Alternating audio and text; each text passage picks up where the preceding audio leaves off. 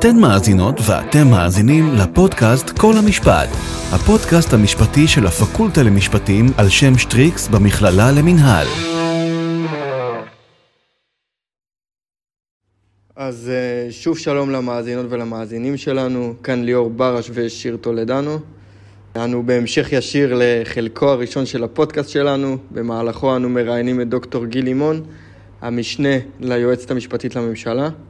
לכל המאזינים ולמאזינות שטרם האזינו לחלקו הראשון של הפודקאסט, אנו ממליצים לעצור כאן, לחזור ולשמוע את חלקו הראשון של הפודקאסט ולהמשיך לחלקו השני. האזנה נעימה.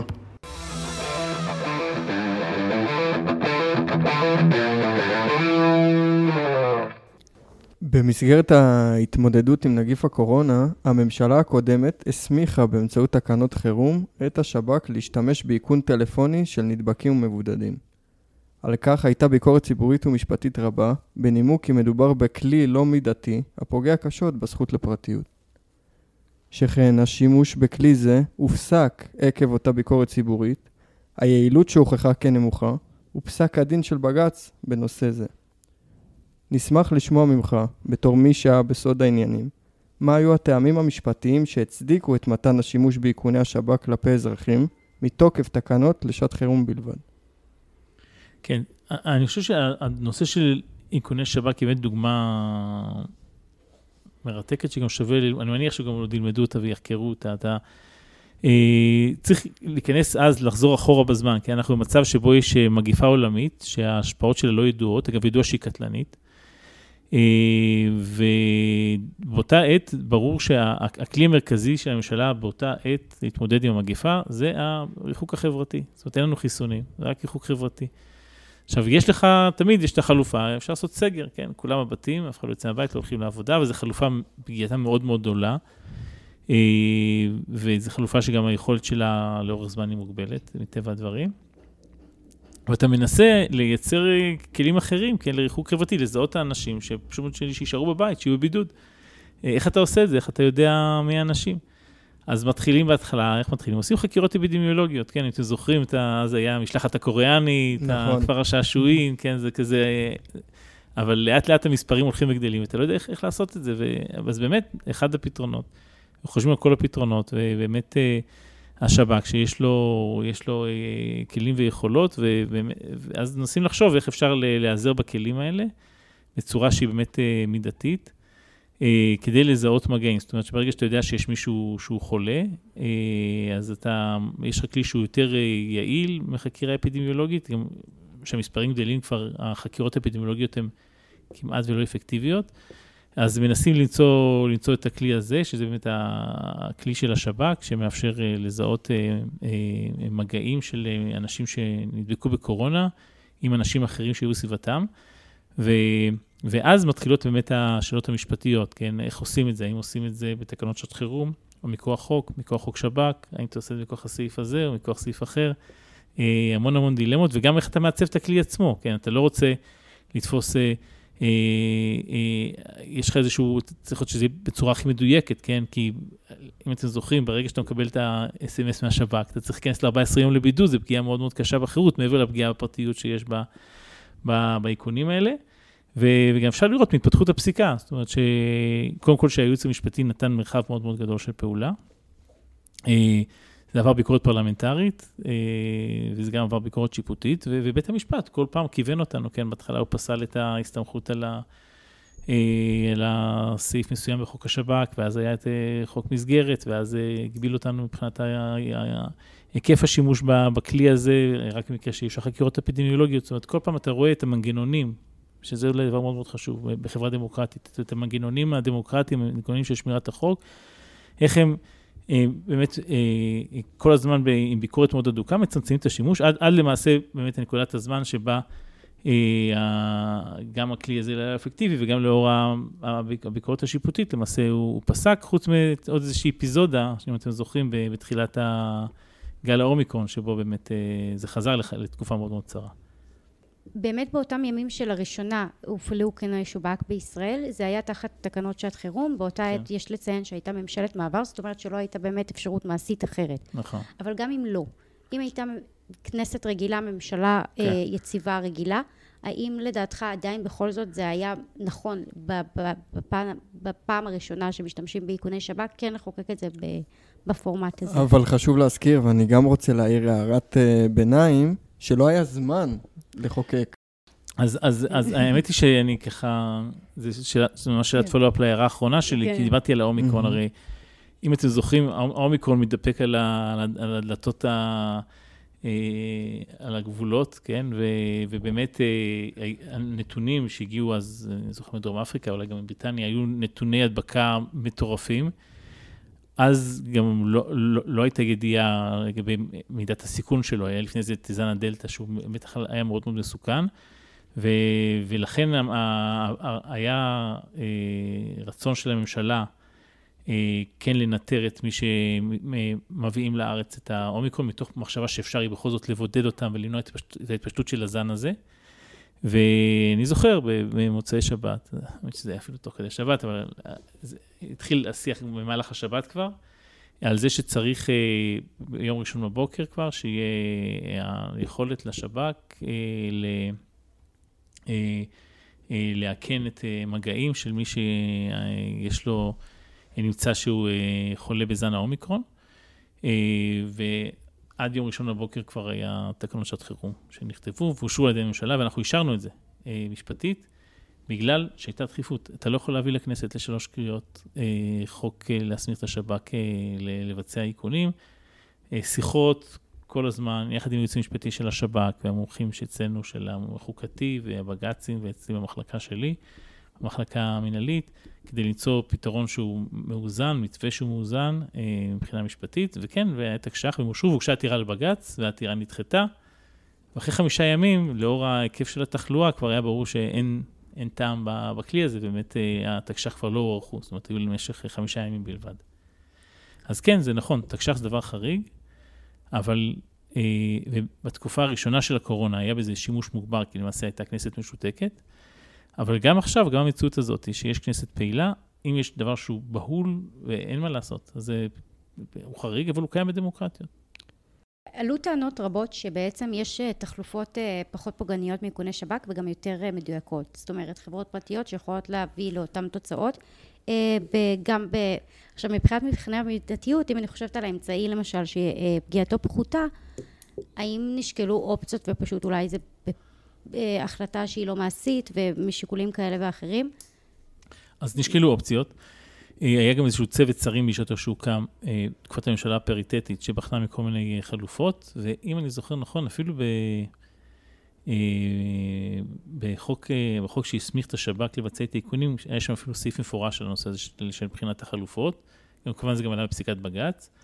אה, לא נבחנה חלופה אפקטיבית, וצריך לומר שגם ביושר, שברגע שהאיכונים ירדו מהפרק, אז גם המוטיבציה למצוא חלופה אה, ירדה, ואז פתאום אתה, יש לך נקודת זמן שבה זה מתפרץ, ואתה צריך את, ה, את הכלי, ו, והשב"כ יש לו את היכולות האלה. גם צריך לומר שמבחינת ה... אה, זה, זה אולי נשמע קצת אבסורדי, אבל זה, זה נכון. שמבחינת ההגנה על הפרטיות, במובן זה שהמידע שנאסף, שהוא מידע מאוד מאוד רגיש, כן, אתה, בן אדם, את כל המסלול שלו ב-14 יום אחורה אתה רואה. אז השב"כ הוא גוף ש, שיודע לשמור מידע כזה, כן, מבחינת הנגישות של האנשים אליו, מבחינת אה, ביטחון מידע וכן הלאה, אז אה, במובן הזה גם כן זה, זה יתרון מאוד גדול. אני לא אומר שלא לא צריך ללכת לחברות פרטיות, ואם הייתה אופציה שהיא פחות פוגענית, בוודאי צריך ללכת אליה, אבל בא- באופן שהדברים התנהלו, לא נמצא אופציה אחרת. נכון להיום. סוגיה משפטית נוספת המזוהה עם קדנציית אה, היועמ"ש היוצא, אה, דוקטור אביחי מנדלבליט, היא כמובן הממשלה הפריטטית והמנגנון הנלווה לה. הממשלה הפריטטית וההסדר החוקתי התקדימי שנעשה בעניין זה הוביל לאתגרים משפטיים רבים, שכן הסדר מעין זה הוא חדשני ולכן לא היה ברור מהן גבולותיו.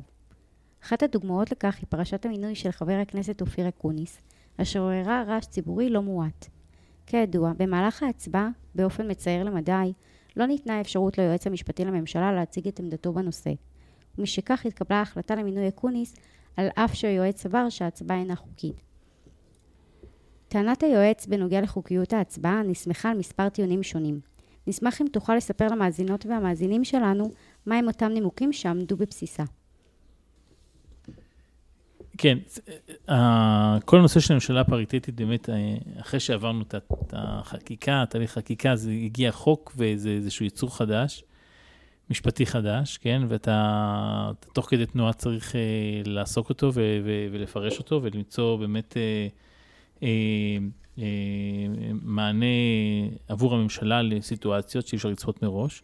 אז בהקשר הזה של ה... בהקשר באמת של, ה... של ההצבעה, אז החוק קבע, אני פה באמת, במקרה, כן, זה דווקא כן הבאתי איתי.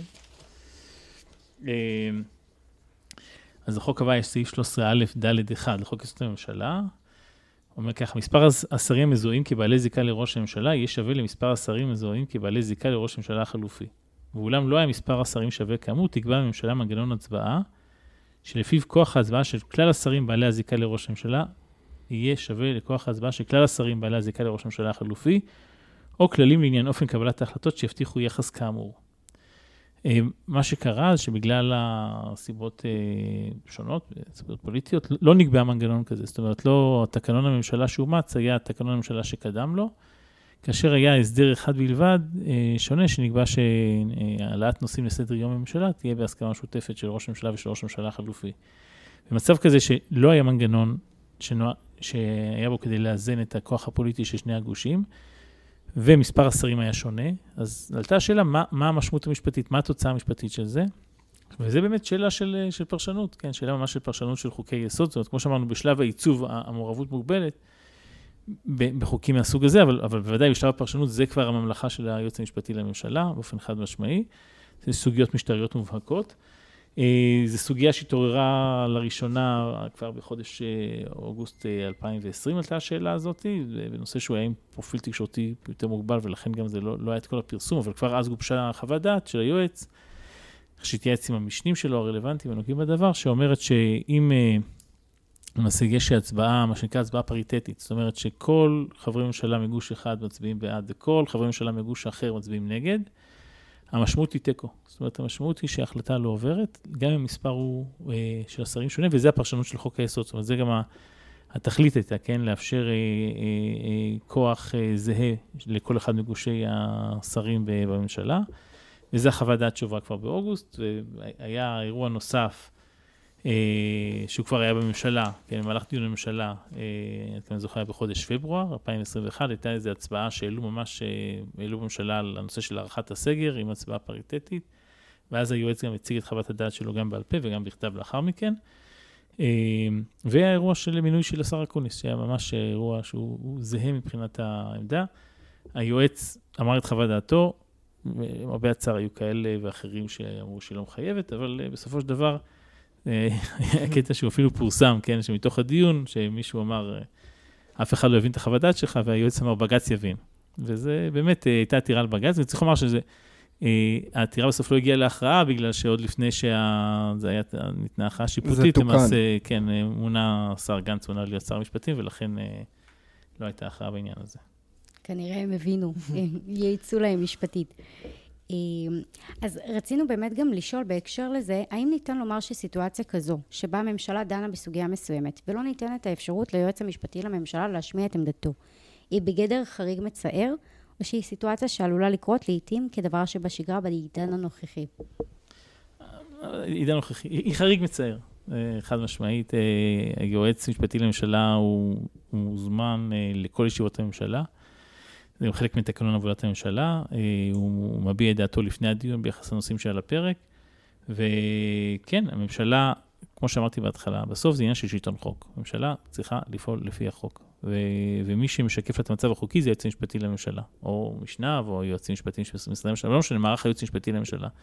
ולכן, כן, לכן אה, צריך להיות שם, צריך לאפשר לו אה, להביע את העמדה שלו בצורה חופשית, ואני אומר שבאמת, המקרה הזה הוא מקרה חריג שבחריג. אני לא נתקלתי במקרה כזה, ואולי היה עוד איזשהו מקרה ספציפי בוועדת שרים, אבל הכלל, זה הכלל, ואני שמח לומר שעובדים לפיו, וזאת הדרך הנכונה. כזכור, סוגיית הסדר ניגוד העניינים בה היה מצוי יו"ר האופוזיציה הנוכחי וראש הממשלה לשעבר, הייתה במחלוקת משפטית. שכן עמדת היועמ"ש הייתה כי על נתניהו להימנע מהחלטות כלשהן הקשורות במישרין במערכת אכיפת החוק ובית המשפט ובכל הקשור למשפטו אשר תלוי ועומד. האם לדעתך, כאשר uh, ראש ממשלה מכהן הנאשם בפלילים אכן נמנע מהחלטות הקשורות לנושאים הללו, אך נציגי מפלגתו ואנשי סביבתו הקרובה נמצאים במוקדי ההחלטות, אינה מייתרת את הסדר ניגוד העניינים שנקבע? תראה, קודם כל, כל נושא ניגוד העניינים אה, של אה, ראש הממשלה לשעבר הוא היה נושא מורכב, כי זה נושא חריג, שראש הממשלה נשאר בפלילים, ומה המשמעויות של זה מבחינת ניגוד העניינים שלו, ולא בכדי זה היה מושא לדיונים ארוכים גם אצלנו, במסגרת גיבוש ההסדר, וגם לאחר מכן אה, בית המשפט. בג"ץ אימץ את העמדה של היועץ המשפטי לממשלה וקבע שההסדר שנקבע הוא נכון והוא מאוזן. אה, החוות דעת של היועץ לגבי ניגודי עניינים של ראש הממשלה לשעבר, אה, ולמעשה באמת אה, הוטלו עליו הגבלות שנועדו למנוע חשש שהחלטות שקשורות למערכת אכיפת החוק מושפעות מה... מהיותו נאשם בפלילים. השאלה של אנשים כאלה ואחרים, אז צריך לומר, זה גם נבחן. קודם כל, אה, לגבי מי שהוא מוגדר כ, כמשרת אמון של ראש הממשלה, אז המגבלות חלות גם עליו. הוא לא יכל אה, לעסוק בנושאים ש, שראש הממשלה לשעבר היה מנוע מלעסוק בהם. אה, ככל שאתה מתרחק כמה עגלים, אז שאלות נהיות יותר מורכבות, כן? שאלה של, הייתה עתירה בעתירה, טענו למשל שהשר לבט"פ בשעתו לא יכול לקבל החלטות מסוימות. מבחינת ההחלטות שעמדו על הפרק, אנחנו לא, לא חשבנו שיש איזה מקום להטיל הגבלות, זה באמת אה, לא הוטלו הגבלות בהקשר הזה, אבל זו שאלה שהיא נשארה פתוחה מידה מסוימת. זאת אומרת, האם יש מסיבות מסוימות שבהן הגבלות שחלות על אה, ראש ממשלה שנשאר בפלילים יחולו גם על אה, שרים מפלגתו בהקשרים מסוימים? צריך לומר שזה בכל מקרה זה מאוד מאוד חריג, כי כן התפיסה היא ששר בממשלה הוא, הוא מפעיל שיקול דעת עצמאי, כפוף להלכת שיקול הדעת. אסור לו לשאול שיקולים זרים. זאת אומרת, יש לך עוד כלים להתמודד עם, ה... עם חששות מהסוג הזה, אבל בנסיבות העניין, במה שעמד על הפרק אה, במסגרת העתירה לבג"ץ לגבי הסדר ניגוד העניינים של, אה, של נתניהו, לא, לא נמצא שיש איזה מקום להרחיב את זה ספציפית על, ה... על, על השר אוחנה ועל החלטות שניצבו לפתחו באותה עת. כעת, ברשותך ננצל את הידע שצברת במהלך השנים בתחום המשפט הבינלאומי הפומבי, ונשוחח עמך על פתיחת החקירות הפליליות נגד ישראל בהאג. בחודש מרץ בשנת 2021 הודיעה התובעת הראשית של בית הדין הפלילי הבינלאומי בהאג על פתיחת חקירה פלילית כנגד ישראל בחשד לביצוע פשעי מלחמה. הפתיחה בחקירה התבססה על שלושה חשדות שונים. האחד הוא החשד להפעלת כוח בלתי מידתי נגד תושבי עזה במבצע צוק איתן, בניגוד לאמנות ג'נבה. החשד השני נוגע לטענות כי הוראות הפתיחה באש נגד המפגינים בגדר עזה מנוגדת ומפרות את הדין הבינלאומי. והחשד השלישי הוא גם המוכר והידוע כי ההתנחלויות מנוגדות למשפט הבינלאומי. לפני ההחלטה הזו הוגשה מטעם היועץ המשפטי לממשלה עמדה משפטית מקיפה ונרחבת בנושא, זאת, בין היתר בשל הניסיון הרב שרכש בתחום במסגרת הצבאית, וההיכרות העמוקה שלו עם הכללים המשפטיים, בין עם הצרכים הצבאיים הייחודיים של מדינת ישראל. נשמח אם תוכל לספר לנו, נוכח ניסיון, ניסיונך רב השנים במשפט הבינלאומי בכלל ובענייני צבא במשפט בפרט, מהם הטיעונים העיקריים שעמדו בבסיס חוות הדעת. כן, אז קודם כל צריך לומר שבאופן כללי התפיסה של ישראל, כחלק מהתפיסה של שלטון החוק, זה חל לא רק למשפט הפנימי המקומי, אלא גם למשפט הבינלאומי. וישראל מחויבת למשפט הבינלאומי. אגב, אני באופן אישי שבוע הבא אמור לנסוע אה, לז'נבה בראשות של משלחת אה, שמופיעה בפני גוף של האו"ם, שנקרא Human Rights Committee, כדי לתת אה, תשובות לשאלות שיש בהקשר ל...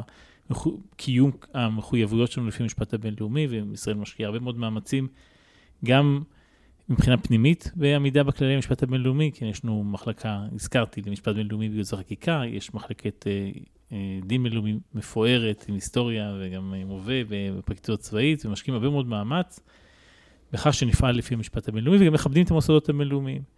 צריך לומר, למרבה הצער, ה-ICC, בית הדין הבינלאומי, אה, הפלילי בהאג, שהוא גוף מאוד מאוד חשוב. אה, אה, נעשה בו שימוש פוליטי נגד מדינת ישראל, אני אומר את זה בצער. נעשה כבר במסגרת אמנת רומא, שקבע את, הקים את בית הדין, שנכנס שם הפשע, כן, במרכאות, כן, הפשע הבינלאומי של, אה, של הקמת התנחלויות. ומדינת ישראל גם הייתה מהיוזמות, ואז זה בעצם מנע ממנה להצטרף. ישראל הייתה מעורבת בדיונים על בית הדין, ובאמת, אה, בסופו של דבר, היא לא, היא אפילו חתמה עליו, בסופו של דבר לא אשררה, משכה את החתימה שלה, בין היתר בגלל הפוליטיזציה אה, של בית הדין, אבל גם המשיכה אחרי זה, ויש יש מפגשים שנתיים של בית הדין, שישראל משתתפת בהם כמשקיפה, וגם הייתה מעורבת ב... משא ומתן להגדרת פשע תוקפנות שהיה ב-2010. זאת אומרת, יש, יש עשייה בהקשר הזה, אבל למרבה הצער אנחנו באמת לא יכולים להצטרף לבית הדין בגלל החשש הזה מהפוליטיזציה. אה, והפוליטיזציה בפועל, שראינו אותה בפשע של, ה, של הפשע, שבמרכאות של, של ההתנחלויות. אה, לגבי העניין הספציפי, אה, של כל המהלך של הרשות הפלסטינית, אז צריך לומר שהתפיסה של בית הדין, זה שהוא גוף שהוא מקבל מהמדינות שמצטרפות אליו, ולמעשה מדינה שמצטרפת לבית הדין, היא נותנת את הסכמתה לכך שבית הדין יפעיל סמכות שיפוט על האזרחים שלה ועל פעולות שנעשות בשטחה. זאת אומרת, התפיסה היא שהסמכות שיפוט היא, מופקדת בידי מדינות. זאת אומרת, כל מדינה כחלק מהריבונות שלה, יש לה סמכות שיפוט על האנשים שנמצאים בשטחה ועל האזרחים שלה. כאשר מדינה מצטרפת לחוקת רומא, למעשה היא, היא, היא מעניקה לבית הדין את האפשרות להפעיל את הסמכות הזאת בנסיבות מיוחדות, שיש פשעי מלחמה חמורים ושהמדינה עצמה לא מקיימת הליכי בדיקה וחקירה וכן הלאה. אז העמדה המשפטית שלנו, שהיא נגזרת מזה, וגם יש לה תמיכה גם מצד מדינות מרכזיות וגם מצד מומחים למשפט בינלאומי, שהרשות הפלסטינית, שאינה מדינה, זה מה שנקרא לטמן דפלי, לפחות אצלנו, כי יש, כן, יש בזירה בינלאומית, יש גישות שונות, אבל מבחינתנו ברור בצורה חד משמעית שלא מדובר במדינה, היא לא עומדת בתנאים למדינה במשפט הבינלאומי. לכן היא לא יכולה להצטרף לאמנת רומא. והיא לא יכולה להעניק סמכות שאין לה. ומאחר שאין לה סמכות להעמיד לדין את חיילי צה"ל אה, על פעולות כלשהן, אז היא גם לא יכולה לתת לבית הדין את הסמכות הזאת. ו- וזו הטענה שלנו, ובאמת הטענה הזאת הוצגה בפני בית הדין במסמך אה, מאוד מפורט של היועץ המשפטי לממשלה, שגם אה, פורסם, אה, פורסם ברבים. אה, מעבר לזה, זאת אומרת, לזה שיש סמכות, אני אומר שגם אם הייתה סמכות, וזה לא המצב, יש לנו טיעון מאוד מאוד חזק של, אה, שיש לנו מערכת משפט עצמאית במדינת ישראל, ומערכת משפט אה, מאוד מפוארת, שגם יש לה, עושה בקרה על פעולות של השלטון, וגם פותחת בחקירות מידת הצורך, כולל נגד דרגים מאוד מאוד בכירים, ודיברנו על זה כן בהקשרים אחרים, זאת אומרת, אין פה איזושהי רתיעה, ולכן אה, בית הדין בהאג לא צריך להתערב בדברים האלה. רצינו לשאול גם, האם אתה חושב שהתעלמות בית הדין הפלילי אה, וגם ההתעלמות של התובעת הראשית אה, מהעמדה המשפטית הישראלית שניתנה בנוגע לכך, היא ראויה? אני חושב שההחלטה אה, לפתוח בחקירה או בבדיקה נגד מדינה היא החלטה כבדת משקל. ואני חושב שבהחלטה כזאת צריך לשקול היטב את כל, ה, את כל השיקולים. ולא בכדי היועץ פרסם חוות דעת אה, מעמיקה שגם הובא בפני התובעת. אני חושב שהייתה צריכה לשקול את הדברים לעומק, אה, ואת הטיעונים כבדי משקל שנתמכים גם על ידי מדינות וגם על ידי אה, מומחים למשפט בינלאומי, ולתת לזה את המשקל המתאים, שלצערי לא ניתן. טוב, ברקע המציאות בימים אלה, אני חושבת שאולי בימים, בזמן הקרוב לפחות קצת המשפט הבינלאומי יעסוק במדינות אחרות ולא בישראל. אה, אז עם כל הצער יש אה, נחמה קלה. את אופטימית, את אופטימית ש... כן. טוב, אנחנו, אנחנו לא מתנחמים במלחמות כן. של אחרים. נכון. אז uh, לקראת סיום, נשמח לשמוע ממך בתור משפטן עתיר ניסיון והישגים, מה המסר שלך לדור הבא של המשפטנים בישראל? אני, אני, המסר העיקרי שלי לסטודנטים למשפטים זה אה, שהמקצוע המשפטים הוא לא סתם מקצוע. זאת אומרת, יש, אתה, אתה לומד את מלאכת המשפט, אבל יש, איזה, יש ערך מוסף ל, ללימוד, והערך המוסף זה כן היכולת להשפיע על מה שקורה במדינה, על החברה, על איך המדינה שלנו נראית. אני אמרתי לא מזמן, הייתי באיזה כזה ערב של אה, שיח עם מועמדים להתמחות, ואני אמרתי לכולם, אני חוזר על זה גם פה. מי שרוצה להשפיע, לכו לשירות הציבורי. לכו להתמחות, לכו לעבוד, לכו לפרקליטויות, לכו ללשכות משפטיות. בואו אלינו ליצור חקיקה, בואו לכו ללשכת יועץ. זאת אומרת, אה, מקומות שלא קל להתקבל אליהם, בסדר, אבל זה, זה חלק מה, אה, מה, מהאתגר. אני חושב ש, שכל משפטן שרוצה להשפיע ורוצה לשנות, מקומו בשירות הציבורי, אבל גם מי שלא בשירות הציבורי, גם עורכי דין פרטיים, אה, אני חושב שחלק מהעובדה שאתה איש משפט, אז יש לך אחריות ואתה יכול גם להשפיע ולשנות. אה, יש דרך לשכת עורכי הדין ודרך גופים שונים. ובתקופות היותר מאתגרות שהיו למערכת, למערכת שלטון החוק, בשנים האחרונות, הרבה עורכי דין במגזר הפרטי ולשכת עורכי הדין התייצבו לצידה של המערכת, הגישו עתירות לבג"ץ וכתבו עצומות, ואני חושב שעשו פעילות מאוד מאוד חשובה. בסופו של דבר, זה הרבה מילים גבוהות, כן? אבל השלטון החוק הוא נוגע בכל אחד אחד מהאנשים. זאת אומרת, כל אחד שיכול לחשוב על עצמו אם הוא נפגע מאיזושהי פעולה שלטונית, שללו ממנו רישיון, אה, לא יודע, יש איזשהו נפגע בנזיקין, או חס וחלילה נחשד במשהו. אנחנו נרצה שיש, שיש שלטון חוק חזק, ושיהיה פרקליטים אה, ערכיים. שיהיה בית משפט אה, אפקטיבי, שיעמוד לצידנו ברגעים האלה, ואתם, הסטודנטים למשפטים, זה בידיים שלכם, אתם העתיד של מערכת המשפט הישראלית. אז אה, יש לנו אחריות אה, רבה, שיר. כן, אנחנו מקווים... אה, כן. אז uh, תודה לך, דוקטור גיל לימון, על שהקדשת מזמנך היקר, ואנחנו יודעים שהוא יקר, ועל דבריך המרתקים. תודה רבה לכם. תודה רבה.